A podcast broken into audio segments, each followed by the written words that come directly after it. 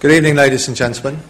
Um, my name's Alastair Newton, and I'm currently the president of the British Society for Middle Eastern Studies. So it's my pleasure and privilege this evening to introduce, uh, to introduce our guest speaker. But first of all, before I do that, um, there's a certain amount of procedural matters through which I have to go, not least welcoming you, the audience, and thanking you for turning out on a rather chilly January evening.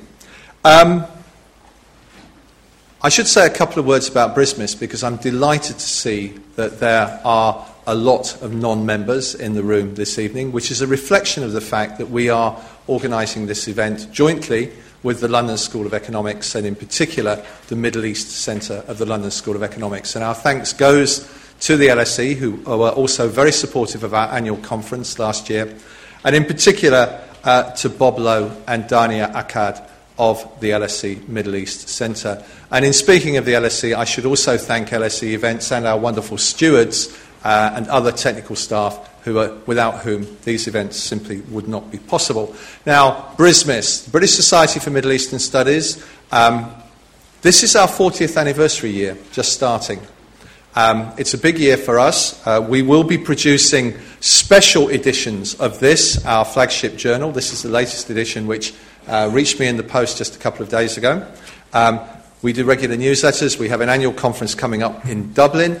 There will actually be another annual lecture this year because this is actually the 2012 annual lecture, which slipped slightly in order to find a convenient date. And we are planning other events. Please do talk to myself or Louise Hazy, our administrator, if you're interested in membership. And let me tell those of you who are students that we have special rates for students. This is the beginning of the subscription year. I do think you will consider joining us. Whether or not you decide to join us, I also hope that those of you who are working on Middle East issues uh, will register yourself on the BRISMES database. Now, 400 registrations on it after just six months. It is building up into a comprehensive database of research on the Middle East, individuals and organisations. So please do consider yourself putting yourself on there. Uh, the former head of our grad section uh, who happens uh, to now be uh, an, a, a, former LSE student, I think, having been awarded his doctorate uh, last year, uh, assures me that it's a very good way of getting yourself noticed when you are job hunting. So, important consideration for you, particularly in the current climate. Um, the running order for this evening. Well, I'm delighted that um, Baroness Afshar is going to be our guest speaker this evening. You all know the topic. Uh, she will speak for approximately 30 minutes. Um, the speech will be recorded and podcasted in due course, uh, so look out for that if you want to listen to it again, or if you have friends, colleagues who've not been able to join us this evening who would be interested. There will be Q and A afterwards, um, so plenty of opportunity for you to join the discussion. And I do want this to be a very proactive session, uh, please. And I'll tell you a bit more about how we're going to conduct Q&A when we get there. And then afterwards, there's a couple of other things we need to do at the end of the event, and then there will be a drinks reception and networking opportunity. Um, and I hope uh, that at least most of you will better stay and join us for a drink. Um, I'm just going to move the running order about a bit on this. Uh, there is a Twitter hashtag for this event as well, which is hash LSE Iran. Um, I think that's probably all I need to tell you, other than that we will aim to wrap up the formal proceedings at 8 o'clock. So, without any further ado, um, let me say a few words of introduction, uh, if I may, without hopefully embarrassing you too much, Haleh. Um, According to my notes, and it could be a very long introduction indeed, but I'm pleased to say that the, uh, the organisers have hammered it down to some key points. Haleh teaches politics and women's studies at the University of, Law, of York and serves as a crossbench peer in the House of Lords. In 2005, she was awarded an OBE for services to equal opportunities. She's also a visiting professor of Islamic law at the Faculté Internationale de Droit Comparé at Strasbourg she was born and raised in Iran, where she worked as a journalist and civil servant. She has served as the chair of the British Association of Middle Eastern Studies and chair of the United Nations Association's International Services. Ladies and gentlemen, I ask you to welcome in the traditional manner our guest speaker for this evening, Haleh Afshar.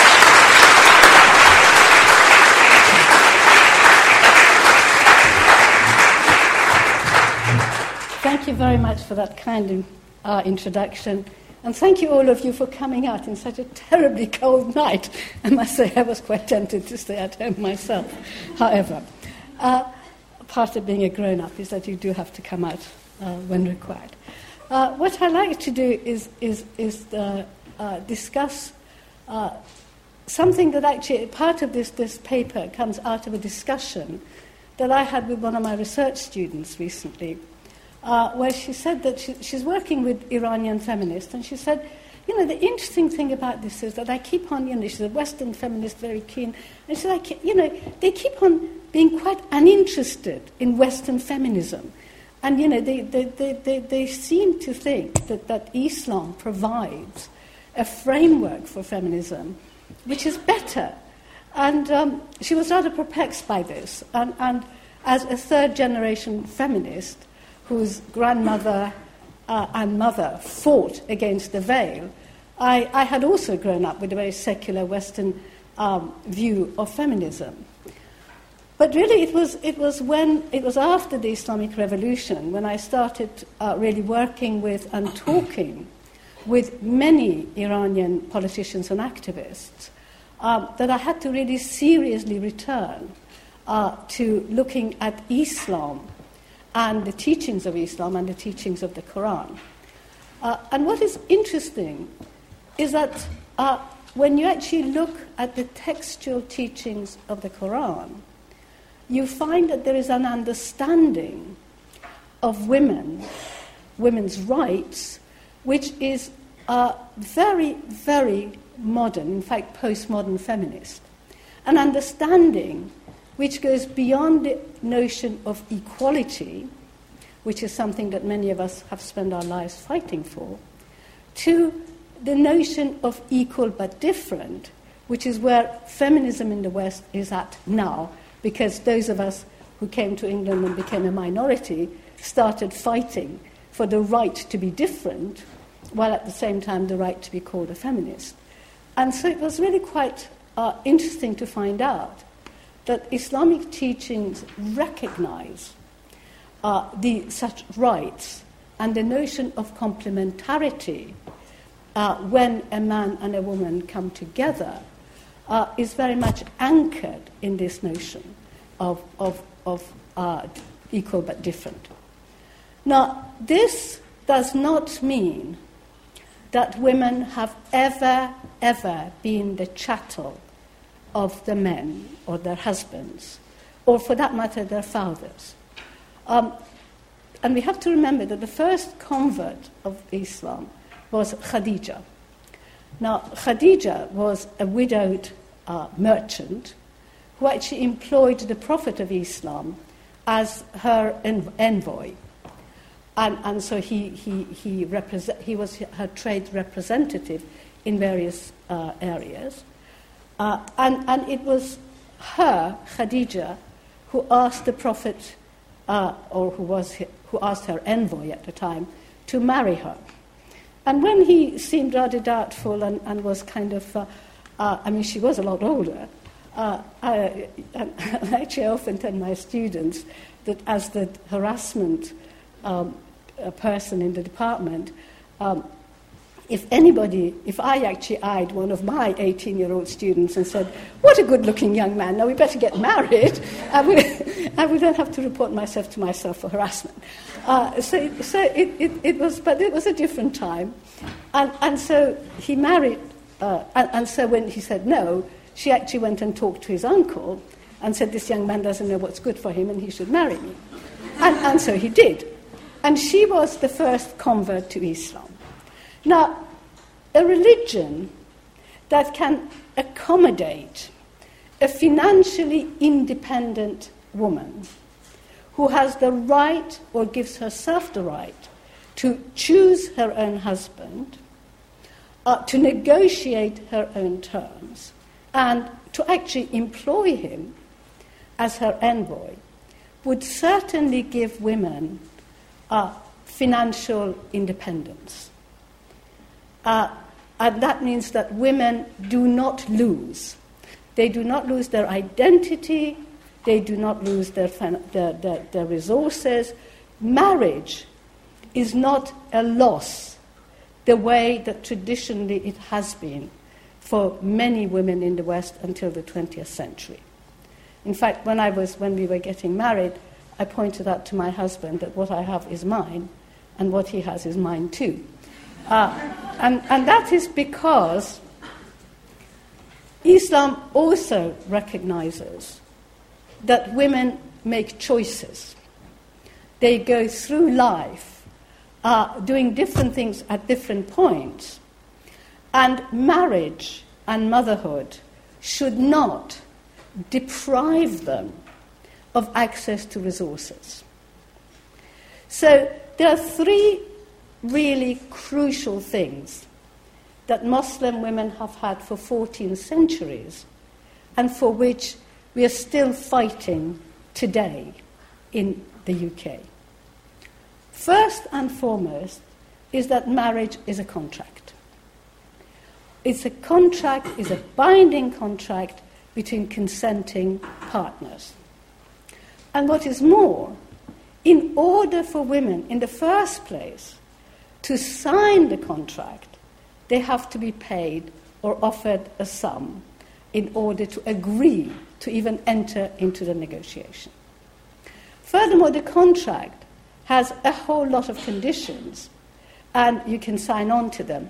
And, and it's quite interesting. Some of my students say that, you know, uh, who, ha- who have gotten married in Iran, they say that, you know, they sit there ticking all the conditions, and in one case, the father in law, that was in the process of becoming a father in law, walked out in disgust at the way that the husband was giving all kinds of right to his wife. So there's a, there's a difference between theory and practice. And what's interesting is that the Iranian government has been obliged to actually publish a format for marriage contract, something that the Muslim Women's Network, with whom I work, has just also just done now for Muslim women in the West. But you know, it's a contractual agreement.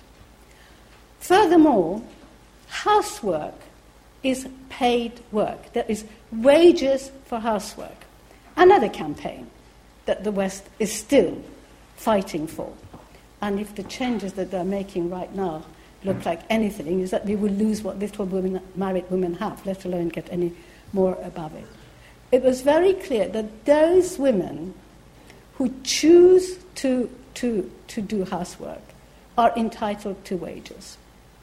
And finally, motherhood is a paid job.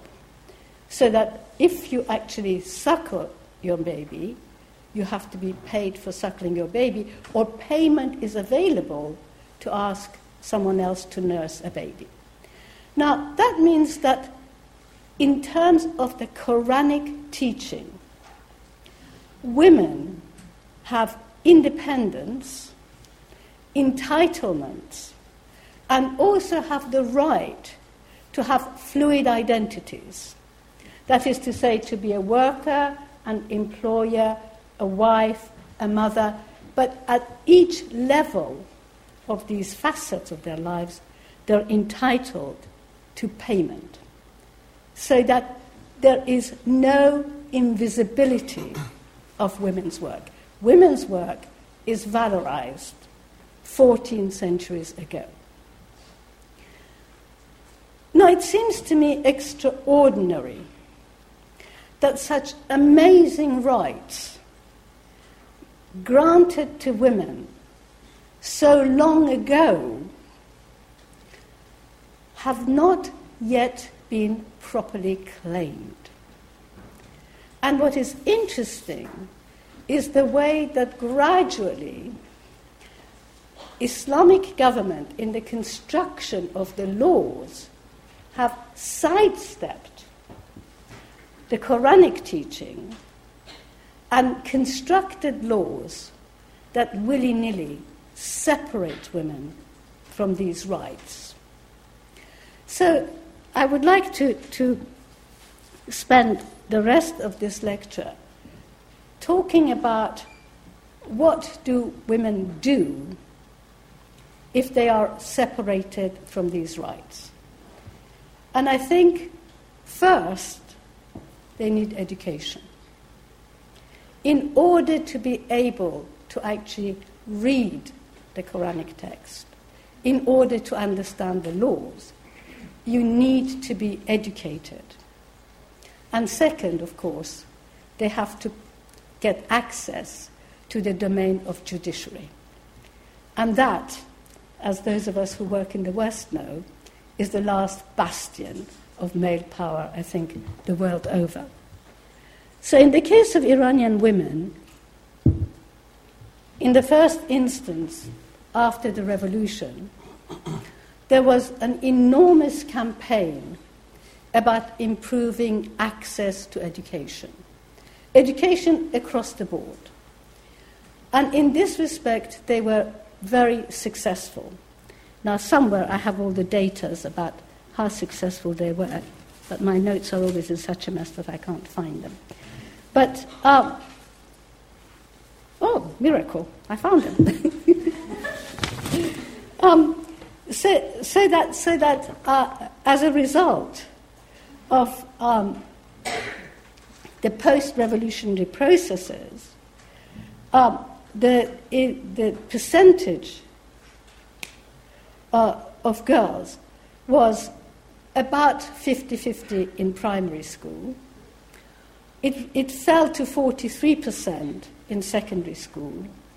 But as school graduate, um, five out of ten girls completed their education compared to four out of ten for the boys. So that when, we, when it came to the question of university entrance, you had better educated women who were actually fighting for university places. And unsurprisingly, when we actually look at the, the, the intake of the universities, we've seen that since the revolution, well, no, at the beginning of the revolution, all schools, all universities were closed. And then when they reopened them, they said, oh, well, women couldn't get to more than half of the, of the faculties. So initially, education was seen closely um, closed to women and, and, and, and an entitlement for men rather than women. And so Iranian women have had to fight continuously to gain access to more and more and more university places. And they've done that stage by stage. And the difficulty is that every time that they actually succeed, which they do eventually, there's a backlash. And the government suddenly makes yet another decision that education is not suitable for girls, and yet another decision to close a raft of faculties. So if we look at the experience of women facing tertiary education in Iran, we see that different cohorts of women have had different opportunities. And that every time that these schools have been closed, there has been yet another return, step by step by step. Not surprisingly, the most difficult of the faculties to access has been the faculty of law. Because there has been an assumption made by uh, jurists, again across the Islamic world, that women do not have sound judgment. No, that was a view shared by the world at some point, uh, largely because women had sounder judgments, but they were not, but they went against the traditions. Uh, and this is something that continues as well. Um, however, anybody who's ever been a mother knows that the only way you can actually deal with very stubborn children is by slow negotiation. And this is what women have done in Iran slow negotiation, step by step. And they began by arguing that it was undesirable for men to decide the future of very young children, and also for men to have women in their courts um, standing up and giving evidence about very personal matters. So that they began by saying it went against the notions of modesty, respect for women, uh, to have just male judges. The other p- point was that at the very beginning of the revolution, post-revolutionary era, there just weren't enough male judges uh, to preside over all the courts. So from the start, they always had women as advisors. And the idea was that women can have an advisory role, but they could not make the final decision. And it was in this advisory role that women began to promote their presence and began to insist that they could not fulfill their advisory work, talking about women's experiences, unless they had access to the faculty of law. And since what, two of the pivots of Shiism in formulating laws are aql, that means wisdom or, or, or, or uh, reason, and haq, which means rights or, or, or, or fairness, um, they use these two pivotal rights to say it is unreasonable to demand of women to have an advisory role if you don't educate them. And of course, uh, uh, re- reason and justice demands that you educate them so that they can fulfill this role, so that they can actually uh, become advisors. And, and, and this gradually enabled them to be advisors in the family courts. However, it became quite evident that they were actually making final decisions. So, very slowly, family courts were made as not really part of the judiciary, but the bit that the women do. And so you actually saw gradual uh, process of progress. And many of us who've been working with Iranian women uh, since the revolution were beginning to be quite optimistic about the outcomes. Unfortunately, in 2011, women did amazingly well, not only as school graduates, much better than the boys, but also as university graduates. And it is at this point that the current government in Iran got into histrionics. Uh, they feared that women who were educated would not marry young enough, would not have enough children, uh, would be too uppity to manage anyway, and would not uh, obey their husbands. And the reaction has been extraordinary. Because after all these years, when women have been active, have been working as lawyers, have been, even in the case of Shirin Ebadi, she was recognized and given a Nobel Prize when she was a lawyer in Iran. So that it, it was actually uh, recognized as part of the process. Suddenly, for this academic year, the barriers have come down. And the barriers have come down in the name of Islamification. Now, Islamification, I know is not an English word, I've invented it, but I find it very useful.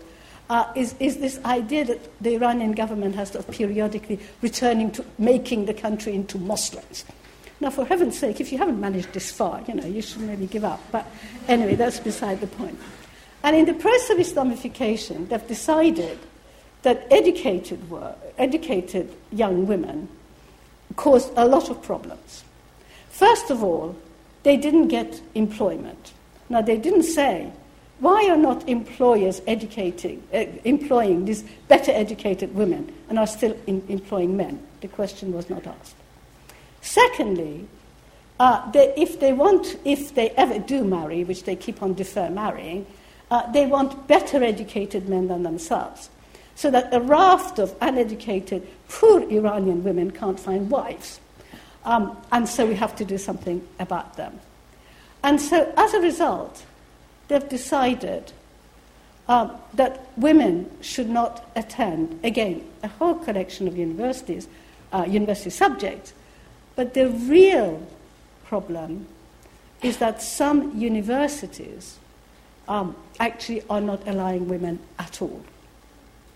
So that after this very long process of struggle to achieve access to education, access to the judiciary, um, access to parliament, where women are actually very active. I mean, it was the one right that women had fought for and didn't lose. Um, it's still, we have returned to where we had been at the beginning of the revolution. Now, it seems to me that at this stage, the Iranian government is dealing with women who are much better educated than women were at the beginning of the revolution.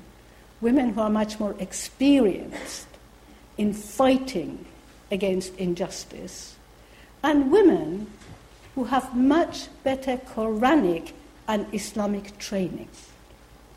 So, although at the moment, um, in fact, when I was writing this paper, I was in despair, um, I think that given the undeniable, inalienable rights given to women by the text of the Quran and the teachings of the Prophet, I am optimistic that the good fight will be fought. And perhaps this time we might win for real. Thank you.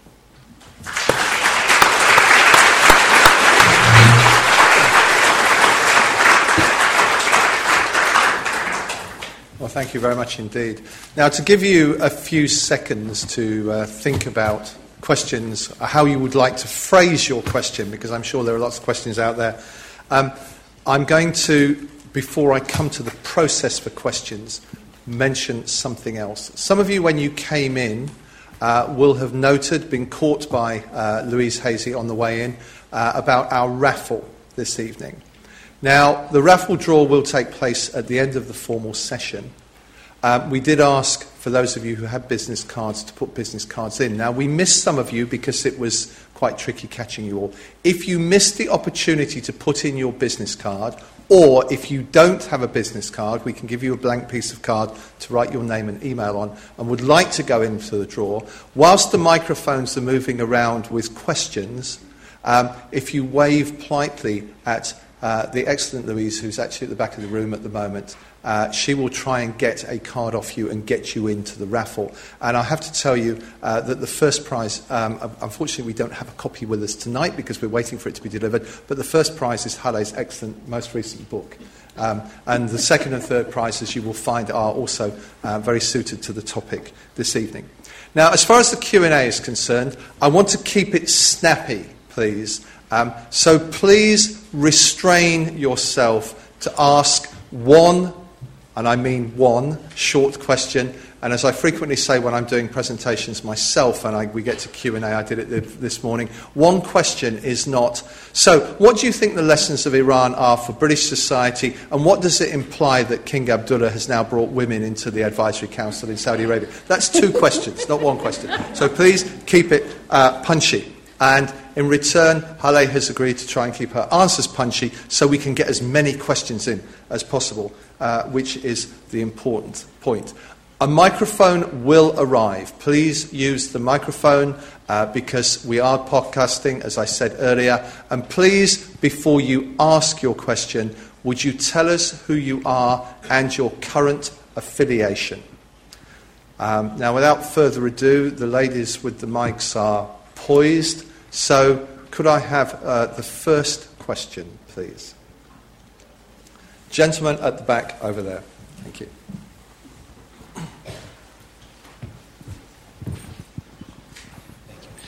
Thank you very much. Uh, my name is Razi Ardakani. I work with Risk Advisory. my question is uh, I've lived in Iran for many years. Uh, um, a lot of academics go in length talking about Islam and democracy, Islam and um, rights of women.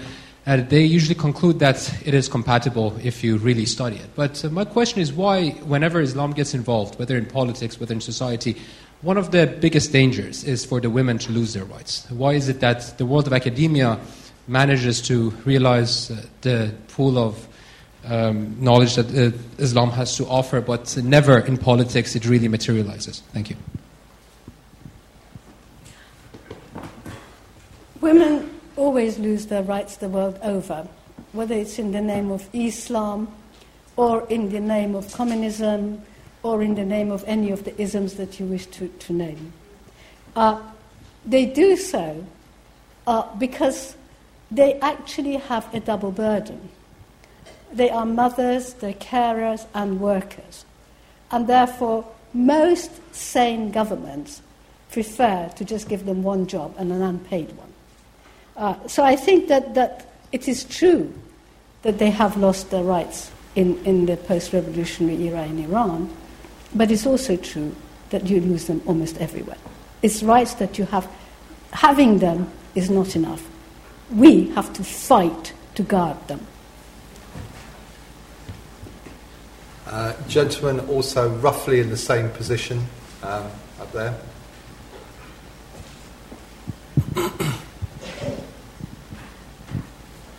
Hi there, my name is Maziar. I'm a graduate student at, interna- uh, at the Center for International Studies at Diplomacy and SOAS.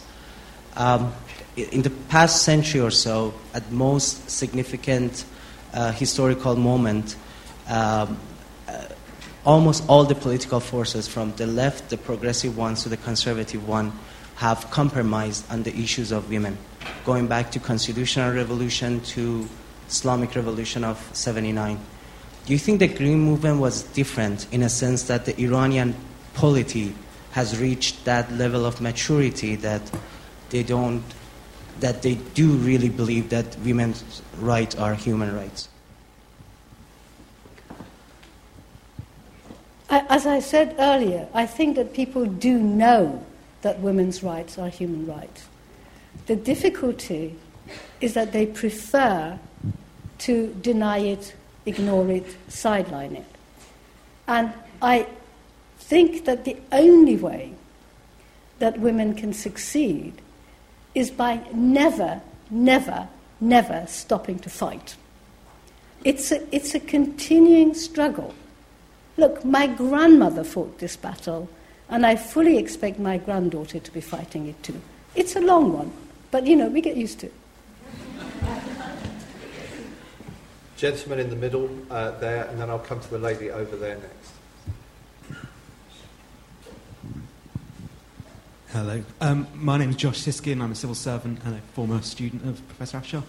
Um, if I could move away from Iran slightly for the moment, can I perhaps get your readout of the Iranian, uh, Egyptian constitutional referendum, please? And perhaps maybe your pessimistic as well as your optimistic interpretation of that? I'm afraid Egypt is not my speciality. Uh, so, uh, what I worry about is that, is that, is that the group, uh, well, is actually the variety of Islams which are being contested under one banner. And so I'm not at all sure what the project is, and I'm not at all sure what the views on women are. Uh, so I'm, I'm in very unsafe grounds. I can't really tell you very much about it. Sorry. Um, I'm actually going to take the liberty of uh, adding a point on that because I was involved in a discussion earlier on today uh, with a group of experts, which I'm not, let me hasten to add, on Egypt. Um, interestingly enough, uh, there was a sense among many in the room that had they, we'd been told two years ago at the time of Tahrir Square that this is how things would be in January 2013, that we'd probably have gone, well, it could be better, but it could be a lot worse. Uh, and you might be more happy uh, with the situation in Egypt today than perhaps you would have expected at the time when Tahrir Square was in its full flow. Um, there was also a view that there were two really key indicators to look out for going forward on the direction Egypt was going to take. And I don't think we should assume that the constitution is by any means carved in stone at this stage. The first is whether Egypt gets an IMF program, because the economy is a major factor in Egypt today. And in order to get that, there are going to have to be some painful uh, concessions by President Morsi and his administration. But the second is, uh, and perhaps more importantly from the perspective of this question, whether, as a result of the events of the last couple of months, the secular opposition can finally put its internal differences to one side and begin to unite into a credible alternative to the Muslim Brotherhood, and in doing so, push for basic human rights uh, as they see it, including women's rights. And I think we're some way from that at the moment, unfortunately, but things may be beginning to show signs of heading in a better direction. Forgive me for intruding on your lecture, but since I was talking about it today, it seemed a good opportunity to raise it. The lady over there in the blue cardigan, and then uh, behind, next person back, please. With regard to the issue of closing faculties and universities against women in, uh, in Iran, and the reasons or justification from government that you mentioned, you don't think that it is also worthy to examine and re-examine the reasons that the justifications the government gave for closing uh, faculties, or you understand as denial of women's rights, and understand it or examine it from the point of view of the government has the right to re-stabilize the economy or re-stabilize the social relations uh, by shaping or reshaping gender relations uh, and also uh, considering women's views and responses to such changes. Maybe the majority of uh, Iranian women find it useful for the overall economy of, of Iran. Could you just tell us who you are before you hand the microphone back, please? Uh, Atimad, Atimad Mohanna from uh, Middle East Center. Thank you very much. One person back with the mic. Oh, I'm uh, no, no. Let, us get an answer first, but keep the mic. Thank you. Uh, well, um, I think that, that, that uh, as far as I know, I know of no woman who actually thinks that it's worth sacrificing her future for the very uncertain reconstruction of social relations that the Iranian government has attempted and repeatedly failed to establish. Uh, why should they? I wouldn't. Would you? Would you be willing to give up your future in order that a government like the Iranian government, or for that matter, the current government in Britain or any government, reaches its goals. Uh, I think that governments are the servants of people, it's not the other way around. And I don't see Iranian women giving up. Uh, and, and I don't see any reason why they should. I think social relations shape themselves, have a dynamics of their own. No government can control them. And the Iranian government is no exception.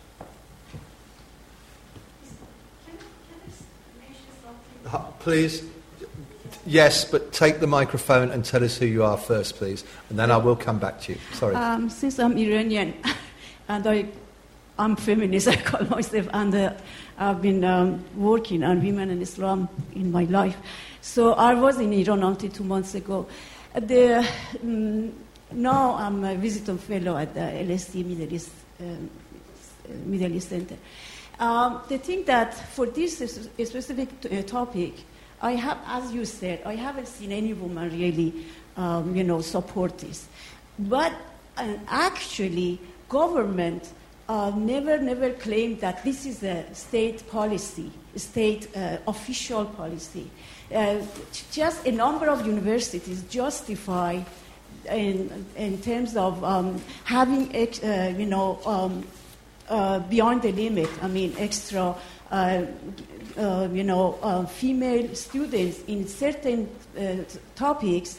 And, and, and also they justify that, okay, for some, uh, for some disciplines, like, you know, some engineering, women cannot get job, so they close this, um, you know, um, subjects to, to women. But officially, they never claim because they know that you know women really um, you know, uh, or people in general are against this. Okay, thank you. Um, Haleh, do you want to? Well, I think I, I do. Amazingly, I keep on finding my way around my notes. But the minister, Kamran Daneshjoo, has said that, that, that they are actually in the process of segregation and enforcing segregation, and that they're setting up a, a, a new unit to focus on, on, on supervising the process of segregation.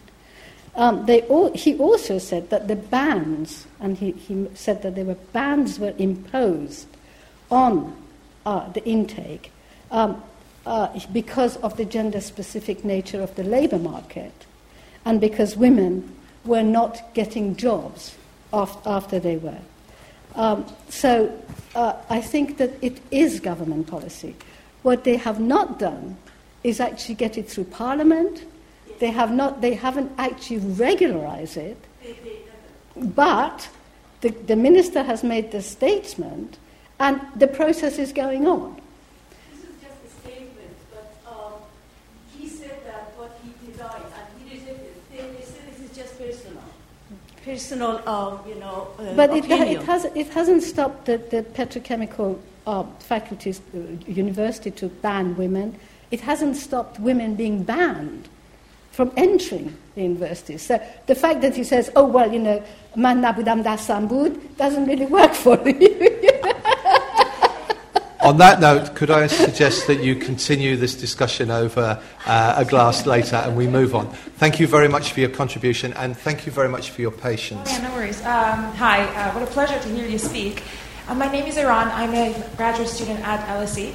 Um, I often see in the media and, and amongst people around me this perception that the Muslim women are oppressed, they're helpless. This, this patriarchal viewpoint is always there. Um, and it quite, quite uh, honestly it bugs me. Um, what do you say to these people when they come up with all these ideas about these helpless, oppressed women who are, quite frankly, not that? Um, well, I, I, I think it, it, it's because people uh, mistake modesty for quietude. Uh, Muslim women don't dress in a very voyant, in a very kind of, uh, you know, they try to be modest, they try to be quiet, they try to be. Um, but if you cross them, you really come across fireworks. and I think most people learn that fairly quickly. Lady in the front. Thank you, Haleh. Uh, Purna Sen, LSE. Haleh, a wonderful talk. As always, great to listen to you. You talked about changes um, since the revolution, including uh, women being more educated and more experienced. Can you tell us anything about whether they're any differently organised in terms of their resistance, and has that, is that significant? Um, yes. Uh, they, I mean, before the revolution, there were women's groups, women's organizations, mostly set up by the Queen and, and full of very elite women uh, who, uh, you know, did a lot of good uh, and, and did fight for their rights. But, but, but it was very much uh, the domain of elite women. What's really interesting about the current situation in Iran is that there is an alliance across the divides. And, and uh, particularly, for example, in the provision of Quranic classes by the better educated women for the less educated women, to try and actually teach everybody about their rights.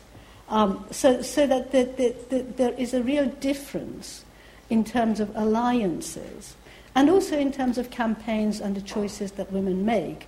Um, the, the women, there are, no, there are very few formal organizations Although before the Beijing conference, there were lots of formal organizations because the government was paying money for, for them. But now that they don't, they don't exist. But I think that, that, that there is a much deeper understanding of the need to cooperate informally, uh, but very effectively.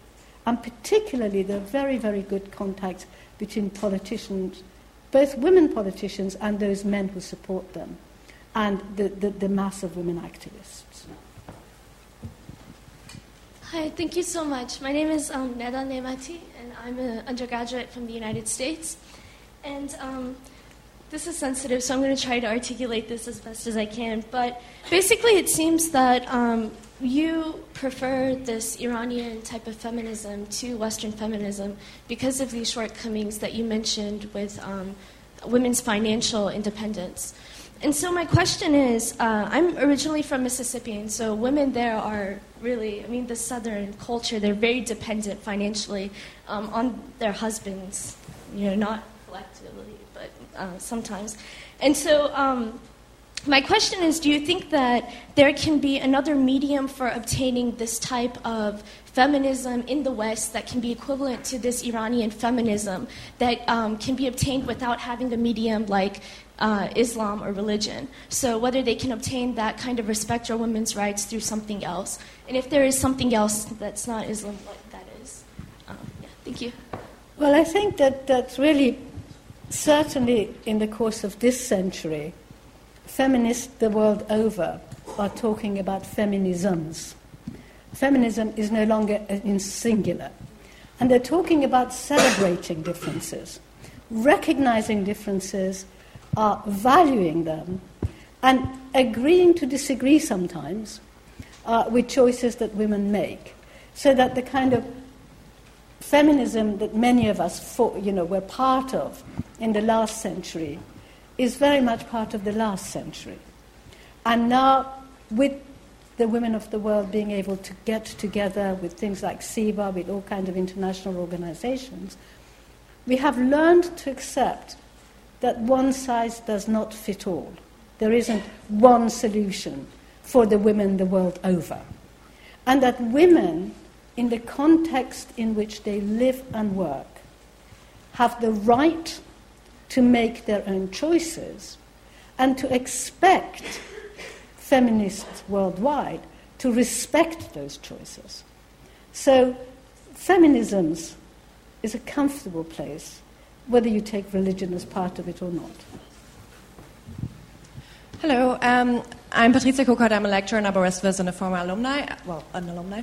Um, I was going to ask you about, um, since you are a professor of women's studies as well, if you could just give a little bit um, of an indication about the state of women's studies in Iran or on Iran from um, abroad. Um, well, women's studies has not been encouraged uh, by the Iranian government. Uh, and so what has happened is that it has been integral as part of various other kinds of education. Uh, uh, and in particular, it has been informal. Uh, there's been attempt to set up uh, courses on women's studies and, and, and, and, so on.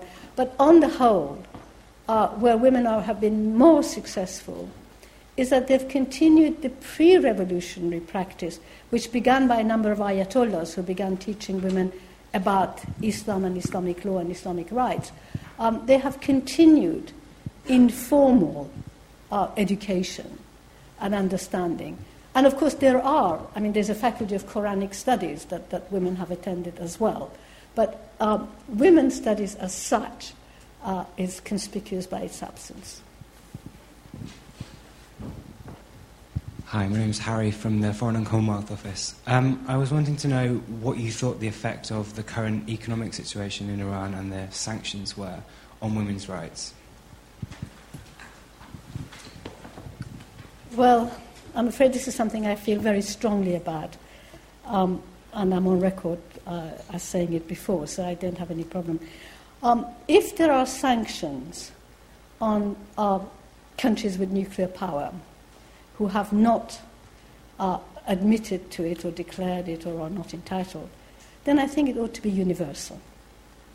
The idea of choosing particular is a statement I made in Parliament, so it, it's actually on record. It seems to me uh, if the international community is really so concerned, and I'm quite, I'm, I'm against nuclear power, uh, and, and I'm all for, for banning it, they should have the same sanctions on all transgressors.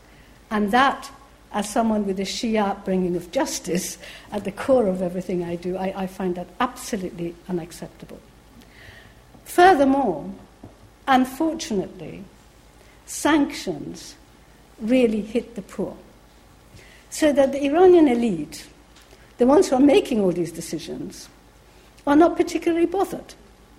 You can buy things when you have money. It doesn't matter what barriers there are.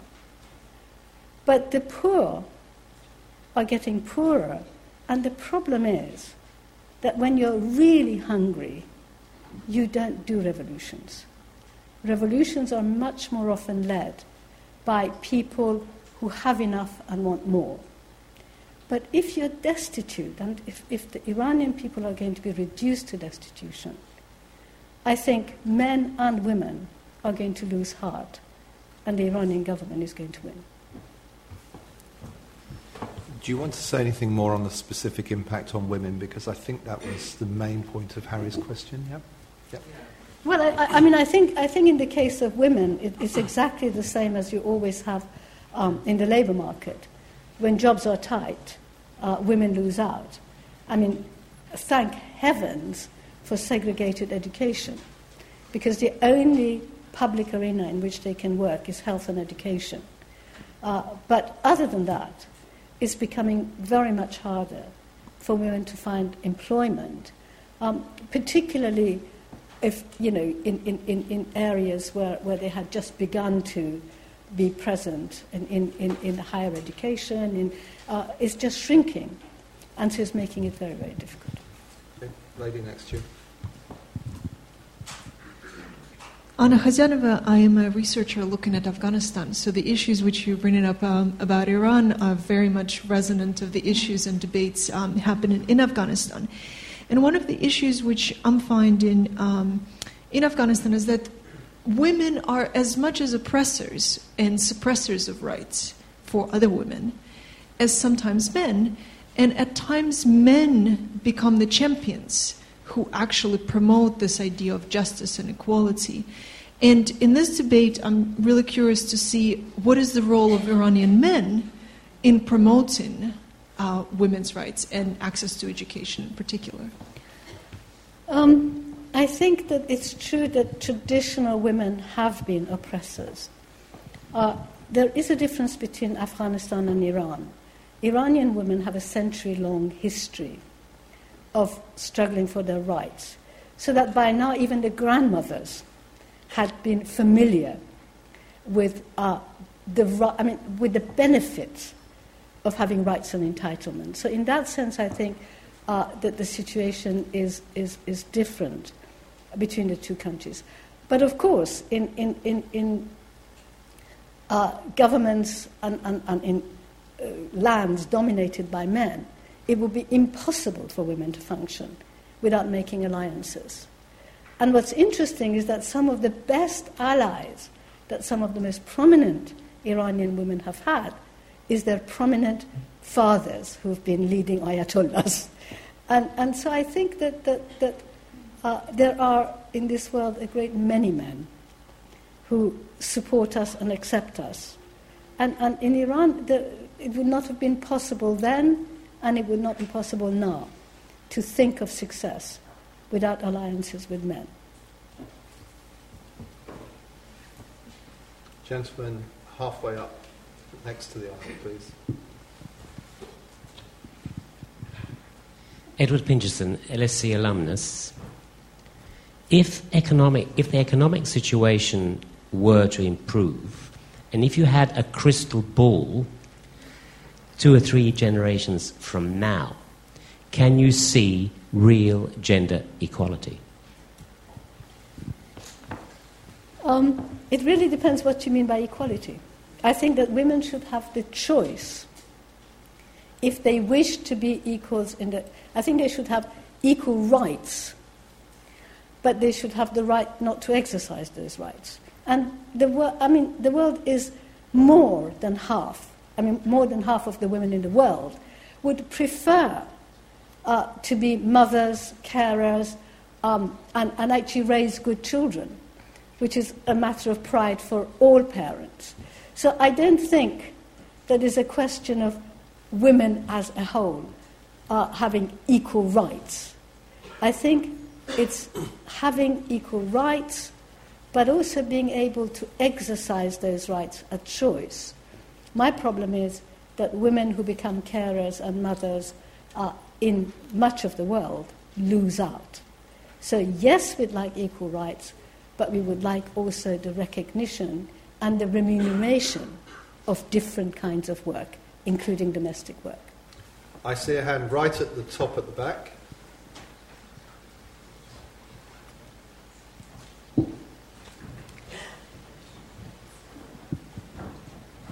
Hi, my name is Shimrit Margalit, and I'm from the Hebrew University in Jerusalem. Uh, I wanted to refer to what you said about the nuclear weapon, of course. Uh, you said uh, countries that don't declare and etc. Um, I assume you meant Israel, and I wanted to put the difference between uh, the two matters as I see it. Um, Israel has um, allegedly has a weapon, um, nuclear one, but um, the difference is Iran has threatened uh, other countries and Israel didn't. They declared they wanted to abolish certain countries, not only Israel, but they threatened other countries declaring. And this is uh, the difference, the, the matters of the regime, because the nuclear weapon is, uh, is legal, there's no law against it. And the difference is what you're doing with it and who you threaten it with. And in general, I want to make a comment um, about the people that hope uh, for uh, rights in Iran. Um, I personally don't see it uh, coming because if you see, for example, Ahmadinejad, if someone ever saw his wife, she's like she's not even existing in the public sphere. So, what kind of an example is that? The, she's Okay, invisible. can I, I've, I've got the gist of your question, thank you. Oh, uh, yeah. okay. Um, it seems to me uh, that, that your sense of history is a little bit problematic. Um, Iran does not have a record of invading any of its neighbors for the past 1500 years. Sorry, could you? I, I'm, I must ask you to let Haleh answer, please. We did let you make quite a long statement, so let her answer first, please. Thank you. So it seems to me that if we actually look at the experience of Israel and Palestine, uh, we see a very different picture. So that uh, the fact that Israel has nuclear power and has a history of actually invading its neighbor Palestine, I think bodes very ill in terms of your analysis.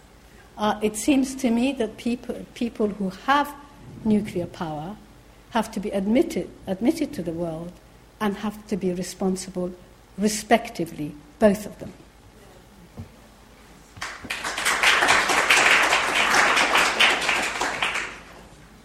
Lady over there, please.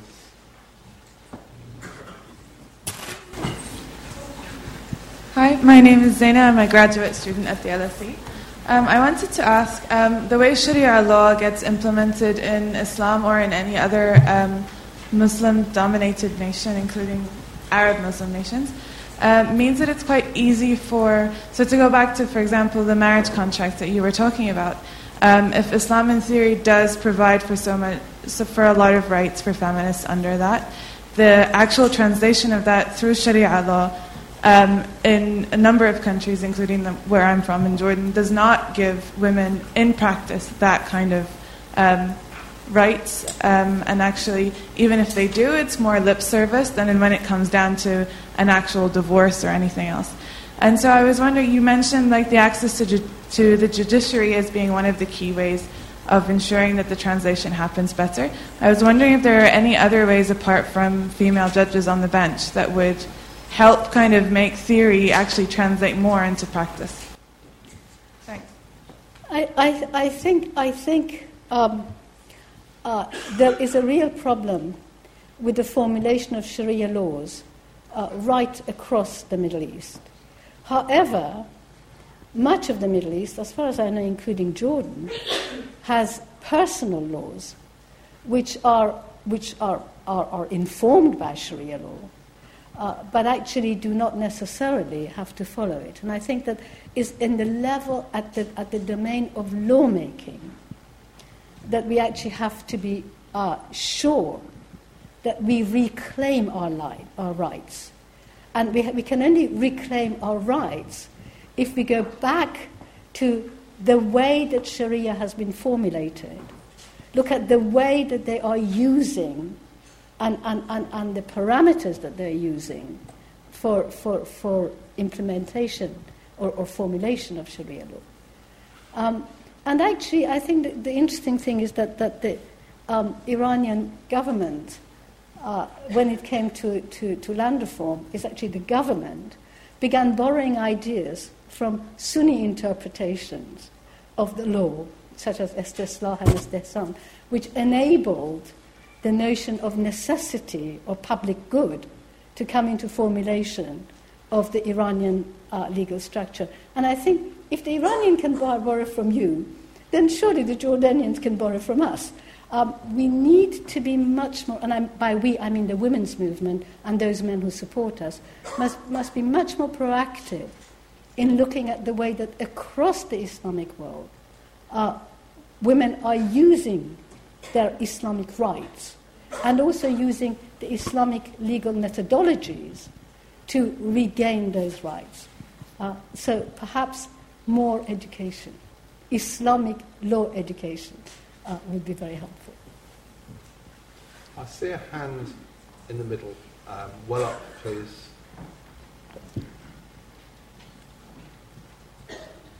Thank you. Uh, Grace from China. I have a question about religion and Quran.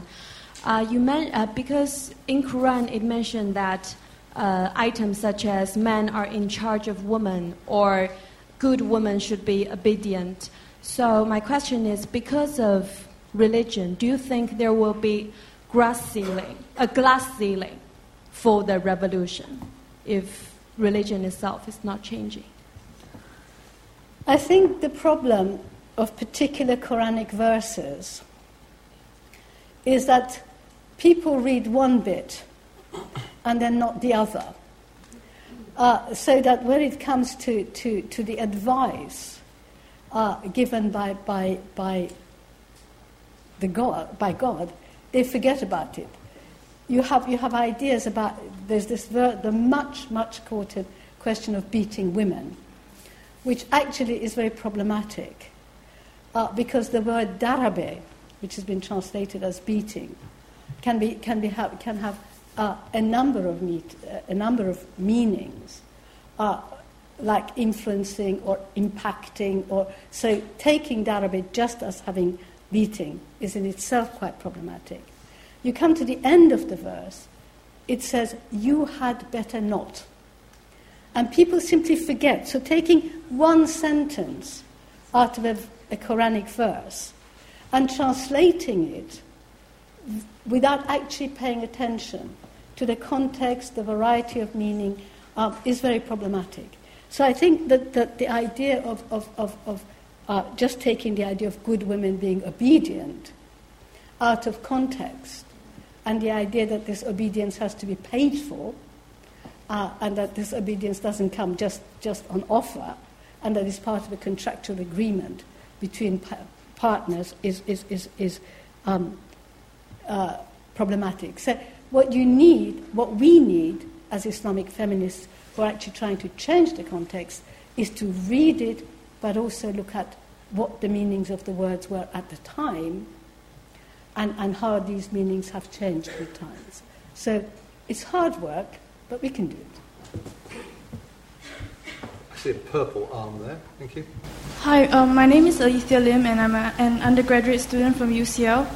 Um, what is the approach of Iranian feminism towards the issue of head covering of Muslim women, not just in Iran but all over the world?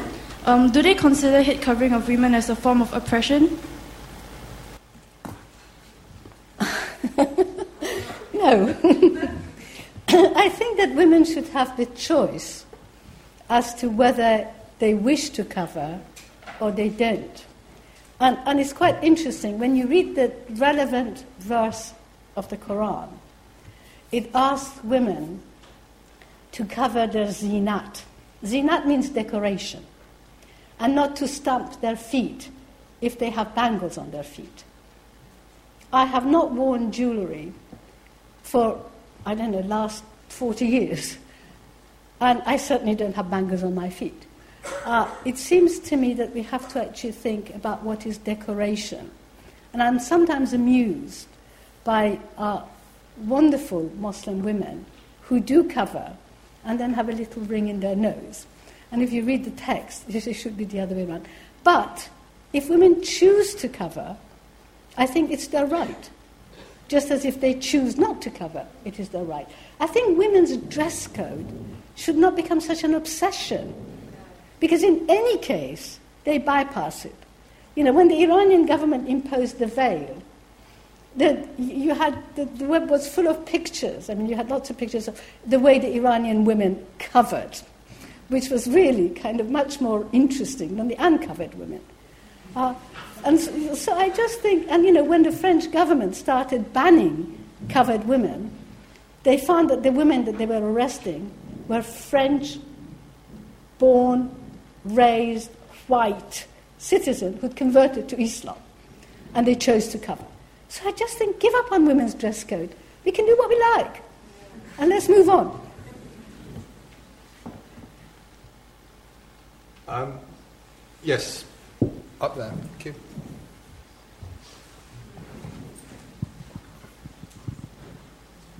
Thank you. Um, I'm Ghada Karmi from University of Exeter. Uh, thank you very much, Haleh, for a very interesting talk. Um, but I, uh, and I appreciate that um, you want to make the point that the position of women in Islam should not be seen uh, automatically as one of oppression uh, and where the women are suffering and so on. I understand that. However, I think, given your spirited defense of Sharia law, I think really, don't you, that we have to admit that the, uh, a document which was relevant to women in 7th century Arabia, need not necessarily remain relevant to women uh, at, other in, at other times, and certainly not today.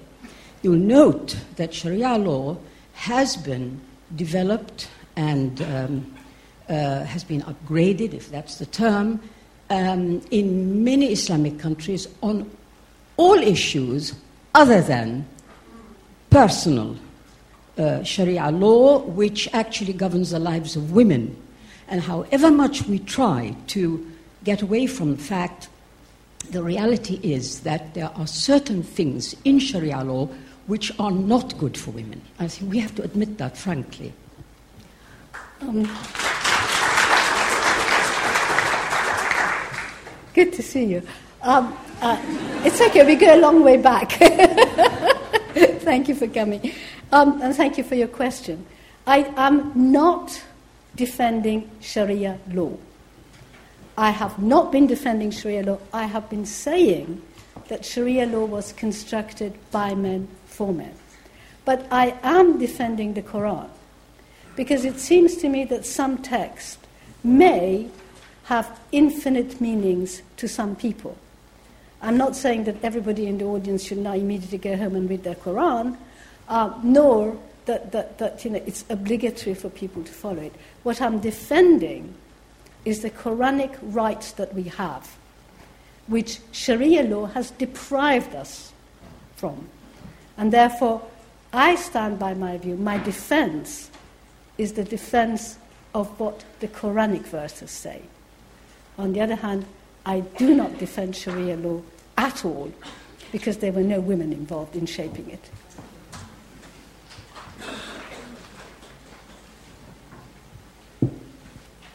Gentleman down here at the front, thank you. Hi, um, my name is Nima Nasseri and I'm a PhD student at King's College London. Um, you just mentioned the infinite meaning of Quran. Do you think that's where the problem starts? Because if there is so many interpretation, and when we talk about Islamic law um, education, is that infinite meanings and all these sort of different definitions depending on who define it. That's where the problem starts because what you're defending as right based on Quran, someone else bringing it as kind of saying, well, there are things in Quran that represses women. So I'm just saying, I'm just thinking whether Quran can be a kind of the basis to. It's kind of like a double-edged sword. Can it be the basis to kind of defend women's right? Thank you. Well, uh, we all live a century after, or not quite, the Declaration of Human Rights in the West, which seems to be universal, that was un- thought to be universal then, and is thought to be universal now. And the fact that the Quran has many meanings, uh, it, it, it, it, it seems to me enriching.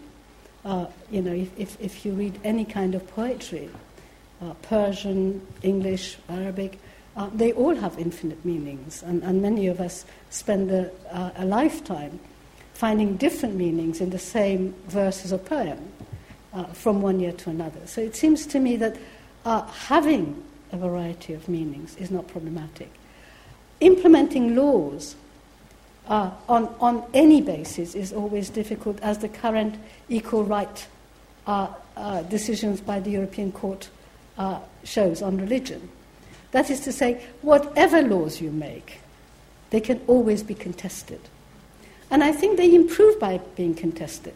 So that, you know, many of us fought for the equality laws, but we can see that equality laws have to be balanced against our duties, obligations, and so on. So it seems to me that that's actually a very fruitful uh, debate which allows progress uh, otherwise, we'd be static, we'd be stuck where we were at the turn of the century. Lady in the green pullover again, please.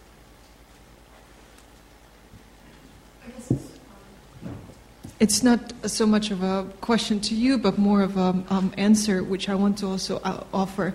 Is that it's interesting for me to see how the debate about Islamic law comes in the question of interpretation of Quran and the variety of interpretations. And we always forget about the fact that the Western legal tradition is very much based on the interpretation of Torah and interpretation of the Bible. And by saying that um, we don't, shouldn't we move away from that? I think the question is more the question of how can we move towards secular interpretations of things, rather than whether or not we should consider many, many various interpretations which Quran offers, because the Bible offers just as many of those interpretations.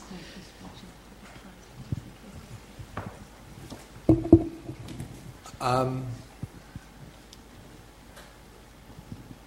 Jack, Mike, wait for the mic, please. I do want to get you on record. I just want to raise one point that I think uh, what's happening at the current days in the Muslim countries, and especially after the victory of uh, Islamist uh, parties, is not only to think about the interpretation of Islam, but the actual practice Can you, of Islam. Sorry, we're not getting you on the mic at the moment.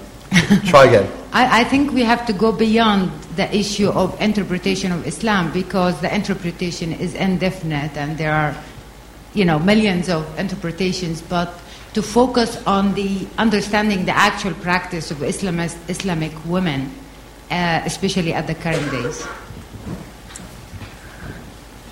The actual practice of Islamist women varies so much across the world that, that, that I think it's very hard to focus on it.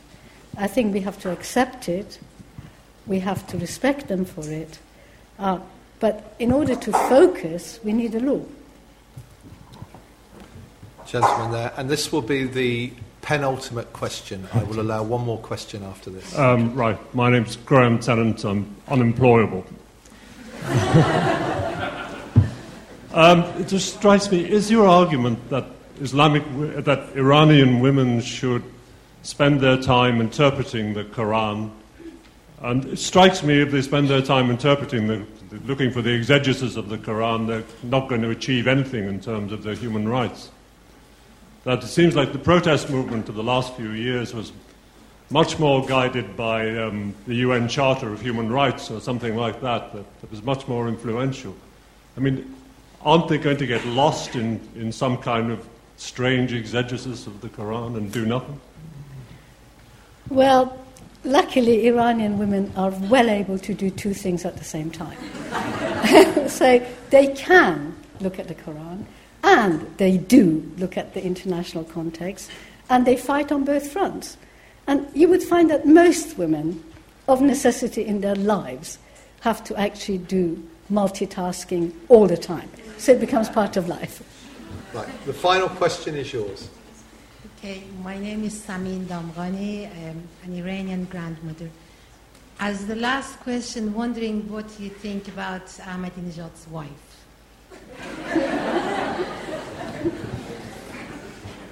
I have absolutely no views about Ahmadinejad's wife. Um, she, uh, as I have no views about the wives of the current prime minister uh, or the wife of anybody else. I think women stand for who they are, and I don't recognize wife as actually a title that, that, that gives them any kind of uh, position. I don't know what she has done. I don't know what she does, so I can't comment on her. But being a wife, I think, is just an add on. It doesn't tell you anything.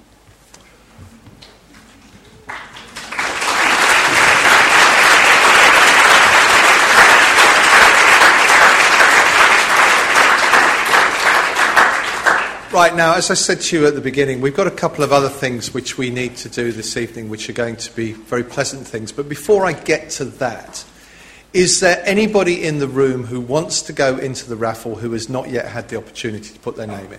Because this is going to be your positive last chance uh, before we start drawing raffle tickets very shortly. Okay? Everybody's happy on that count. Now, um, this is a double event in many respects this evening because uh, I'm very pleased to be able to announce uh, that Haleh is also the winner of the BRISMES Award for Services to Middle East Studies for 2012. And um, as we present this award to her, I'd like to invite um, a very old friend of mine, Lord Michael Williams, a distinguished scholar and diplomat in his own right, and an honorary life member of BRISMES, uh, to say a few words of appreciation for Haleh's years of service to Middle Eastern studies. Michael, please come and take the microphone.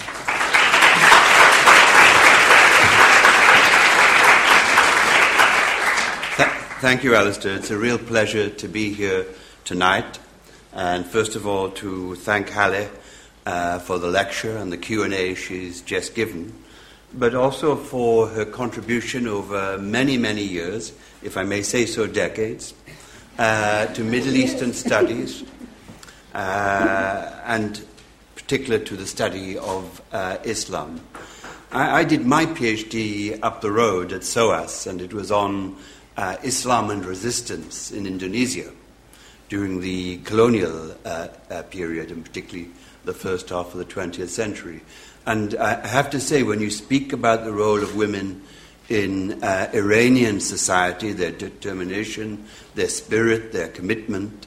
Uh, I find many, many parallels with what I have observed over the years in Indonesia, both countries Muslim but not uh, Arab. Now, over the years, your academic work has been prolific, if I may say so. Uh, I found out that you, you are on the editorial board of no fewer than 10 journals. Now, I'm on the editorial board of three, and I find that one too many, frankly. So uh, it, it, shows uh, your, your, commitment and depth uh, of scholarship. Over the years, too, you have written, I believe, no less than 13 books. Uh, and the contributions have varied. Uh, the role of women and the role of Islam, uh, development in Iran, in the wider Middle East, and uh, in the developing world. These are very considerable uh, achievements. But your career has not just been in academia, far from it. And uh, the fact now that you're in the, uh, the upper house, in the House of Lords, I, I, think is a reflection and a recognition of that. Uh, over the years, I think you have made many contributions uh, to the role of women uh, in British society, uh, to advocating greater equality for women uh, in the UK, uh, and an end to discrimination. Your voice was also has been very strong following the events of 9/11 uh, in 2001, when the tragedy that befell uh, New York was used by many uh, to uh, make criticism of uh, Muslims here uh, and uh, elsewhere. And you've been a powerful advocate in their defense. Another contribution I remember is when you appeared on Desert Island Discs. Uh, I remember that all too well, when your tastes, if I remember, ran from the Beatles' uh, Yellow Submarine to uh, J.S. Bach. But also a great, uh, if I, I remember, a great Persian classic singer of the 60s, uh, Hassan Golnaraghi, is that correct? And his song uh, Marababu. Uh, Marababus. Uh, I, I know this because, uh, amongst other things, I worked in Bush House in uh, the World Service. And I was writing principally about Asia, but my office was down the corridor from the wonderful Persian service. And this was a song that uh, I heard many times when I worked there in the early 80s. And it was wonderful to be reunited with it a quarter of a century later when you uh, appeared on uh, Desert Island Discs. Haleh, Baroness uh, Afshar, uh, we thank you for your lecture. Uh, and above all, uh, thank you for your lifetime contribution to Middle Eastern studies uh, in the UK and the award of the uh, BRISMES honorary uh, life membership, I, I think is more than well deserved.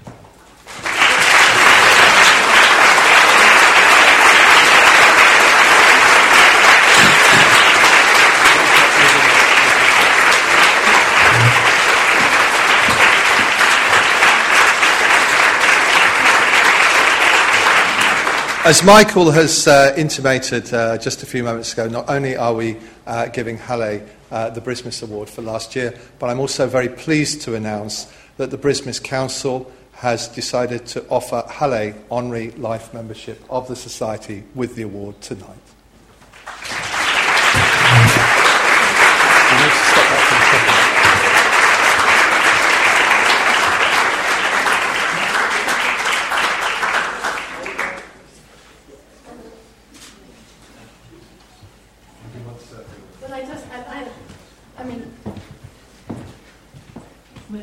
Thank you, Michael, for this very kind words. I certainly very not is not deserved. Um, I must say that I, I would like to say that I could not have done the work that I have been doing on Islam and feminism without BRISMES. And to me, BRISMES has been a safe haven in which unfashionable subjects, because when I was talking about Islam and feminism, it was an oxymoron.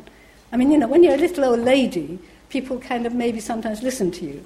But when you're a young academic, you really need a safe, scholarly arena in which to discuss new ideas, to expect to have fair criticism, and to have help. And in this, I really was enormously helped by my mentor, Tim Niblock, who unfortunately couldn't be here tonight, but also by the whole atmosphere and support that BRISMES meetings offered to people on the margins. The reason that I defend minorities and the people on the margin is that certainly in terms of academe, what I was saying was absolutely unacceptable. It was unacceptable at the time, and it has been a very long battle. And in that battle, BRISMES has been absolutely invaluable.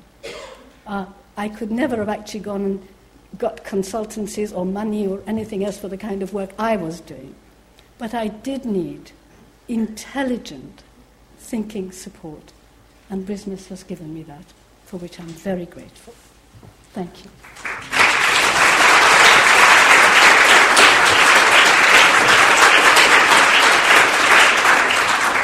Well, thank you very much for those kind words about the society, uh, Haleh. I hope that will encourage many of the younger uh, um, members of the audience in particular to um, talk to us about signing up. Now, before I let you go, um, Louise, do we have the wherewithal to draw the raffle now, please? Um, and if you could bring that down. Um, I'm actually going to ask you yourself, Louise, to draw the third prize ticket. And I'm going to ask Michael to draw the second prize ticket. And I can think of nothing more fitting, Haleh, since it's your book, uh, than to ask you if you would do us one more favour tonight and uh, draw the final ticket for the first prize.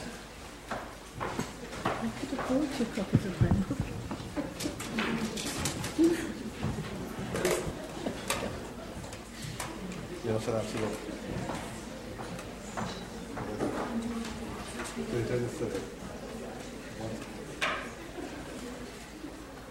Okay. Um, Ilinka Kretu.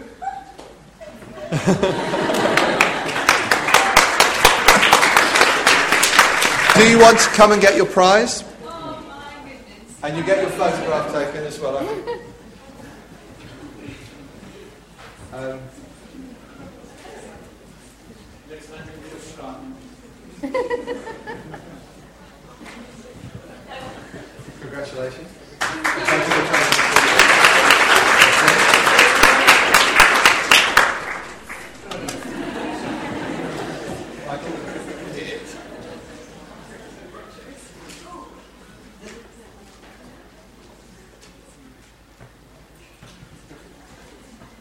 Sarah Duffy.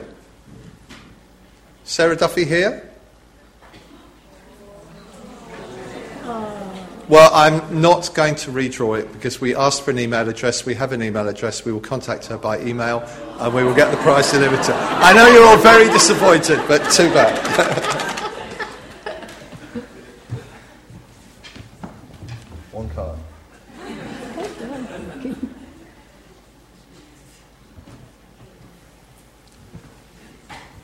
Edward Pincherson. nice try. Okay, well, I'm sorry that uh, Edward has had to leave us early, but uh, we will deliver the prize to him.